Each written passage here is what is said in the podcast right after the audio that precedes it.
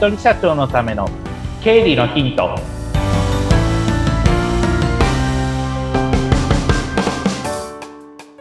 皆さんこんにちは。理財実践塾株式会社の池田孝之です。こんにちは。インタビュアーの水野紅子です。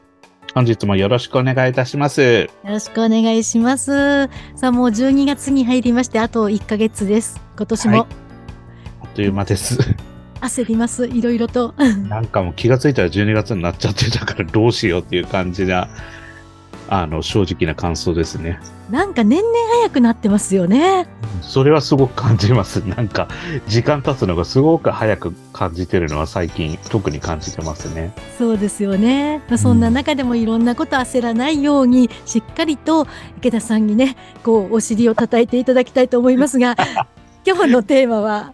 はい。えっと、今日のテーマですね。えっと、そろそろ個人事業主の方、確定申告ってことを意識しなければいけませんから、2月3月に慌てないようにするために、今から準備をしていきましょうというテーマでお届けしたいと思います。はい。そうですね。この今のような焦りがないようにですね。そうですね。はい。年末だといろいろやること多いですからね、今年1年どうだったっていうのでいろいろ、まあ人によっては挨拶回りしなきゃいけないとか、年末に仕事が忙しいっていう人もいたりするので、数字の話とかそういった事務的なことってどうしても後回しになっちゃうことが多いんですけれども、はい、まあ隙間の時間使って、まあどういうふうなえー、まあ、処理をしていけばいいのかっていうところを、えー、今月はお伝えしていきたいなと思っております。はい、お願いします。はい。で、まあ、よく、まあ、私も個人事業主だった時代があるので経験しているんですけれども、個人事業主の方で共通していること、だいたい2月3月で、あ、確定申告やんなきゃっていうのが、頭の片隅で確定申告というキーワードがずっと支配してるんですけど、なかなかやらないと。で、やり始めるのが3月の10日になってから、あ、やばい、締め切りが迫ってる、やんなきゃやんなきゃやんなきゃって言って、焦って、まあ、とりあえず数字を作って、それで3月14日とか15日のギリギリになって、えー、税務署に行って、1日がかりで並んで書類を出すみたいな、そんな方もひょっとしたら多いんじゃないのかなというふうに感じるんですけれども、はい。私もその一人です。はい。あの、そういったことになると、やっぱり一日仕事になっちゃうし、はい。やっぱり時間かかってしまうし、でも、申告ってもう納税の義務って憲法にも定められているように、ちゃんとまあ一年に一回必ずそういった申告をしなければいけない。で、期限も分かってるわけだから、はい、じゃあそのスケジュールを落とし込めば、今からじゃあやれることってあるんじゃないのかなと思っ、そういったまあスケジュールとかもちょっと考えた方がいいのかなっていうふうに感じました。はい。で、もしやんないと直近でいろいろやることによって、まあ、いくつかデメリットがあると思うんですね。うん、例えば、まあ、その一個一個のその事務の処理が雑になっちゃう。まあ、とりあえずこれでいいやって、本来経費に入れてたものを入れてなかったりとか、逆のパターンで本来経費に入れちゃいけないものを入れちゃってたりとか、そういったことがひょっとしたらあるかもしれません。で、その2、結局その確定申告のタイミングになって、あ、去年これだけ売り上げがあってこれだけ儲かったんだなっていうので、リアルタイムで数字の把握が多分できてないと思うんですよ。ざっくりと売上だいたいこのくらいだろうなっていうのは想像できてるけれども、ちゃんとした数字っていうのが分かってないから、結局、去年1年振り返ってみて儲かったか儲かってないかさっぱり分からないっていうことになるし、で、もし儲かってたとすれば3つ目のデメリット。あ、税金これだけ払わなきゃいけないんだ。預金見たときに、あ、まずい、全然ない、どうしよう、どうしようって焦っちゃうことも多分あると思うんですよね。で、そういったことが、あの、3月にそういったストレスがのしかかってくる。はい。ことが想定されるので、まあそういったことは、あの、なくしていきましょうよっていうところが、私としては一番大事かなというふうに思ってます。はい。なので、特に、あの、個人事業主の方に、えっ、ー、と、今回はお届けしたいんですけれども、年末年始じゃあどういうふうにその経理のところを、えー、時間やりくりすればいいのかっていうので、年末年始のスケジュール、まあ、あの、何回か前に話したかもしれませんけれども、改めてスケジュールを把握して、期限を決めてしまえば、それに向かって動けるわけですよね。うん。なので、スケジュールをちょっともう一回把握しましょはい。う。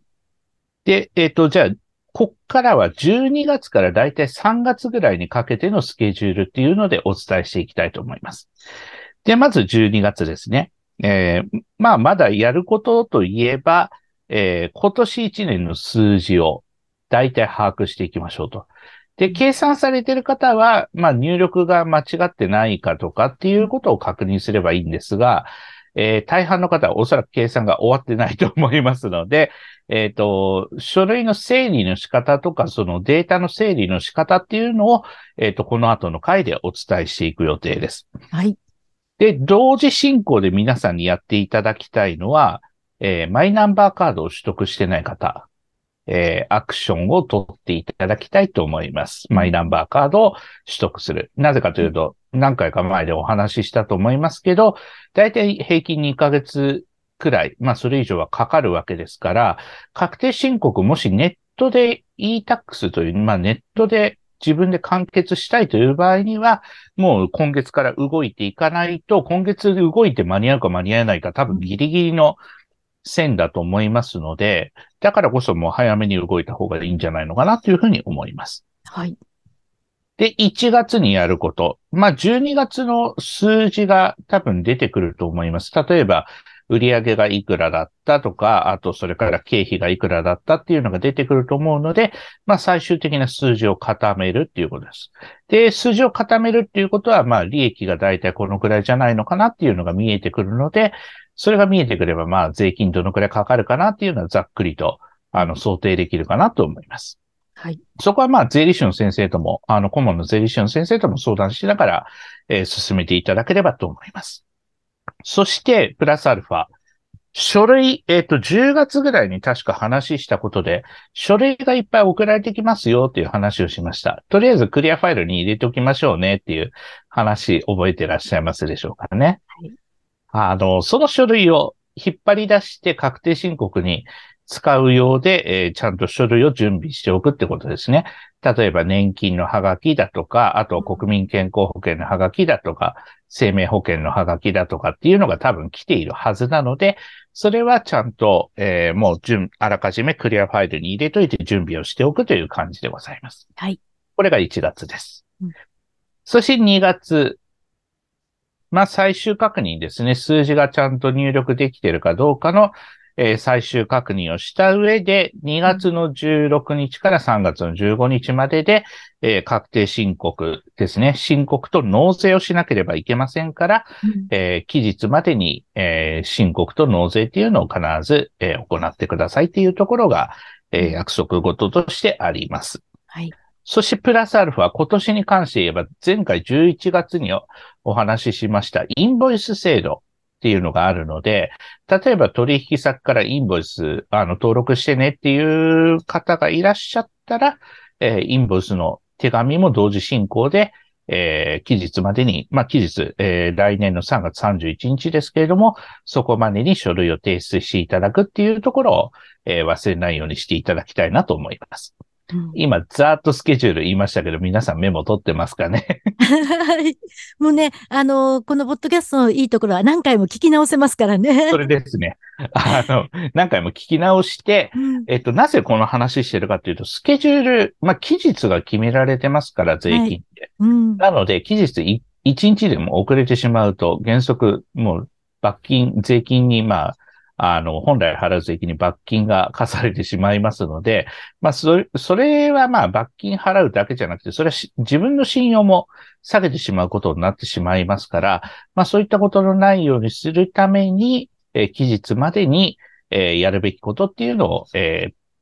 ちょっとスケジュールの把握っていうことで、えーお伝えしましたので、普段の仕事のスケジュールの中に、えーちょっとの時間でいいです。毎日ちょっとの時間でいいので、経理の時間も組み込んでいただくと、えー2月3月に焦らないで済むのかなと思いますので、えーそ、そんな感じでちょっとスケジュールを組み込んでみてはいかがでしょうか。はい。これ、毎年毎年やっていることなので、うん、あの、いつ何がっていうのが分かっているはずなのに、うん、なんだかできなくて、今の、池田さんがきちんと1月、2月、3月っていうように教えてくださったことって、ものすごく助かります。ありがとうございます。いいチェックになるかなって思いました。はい。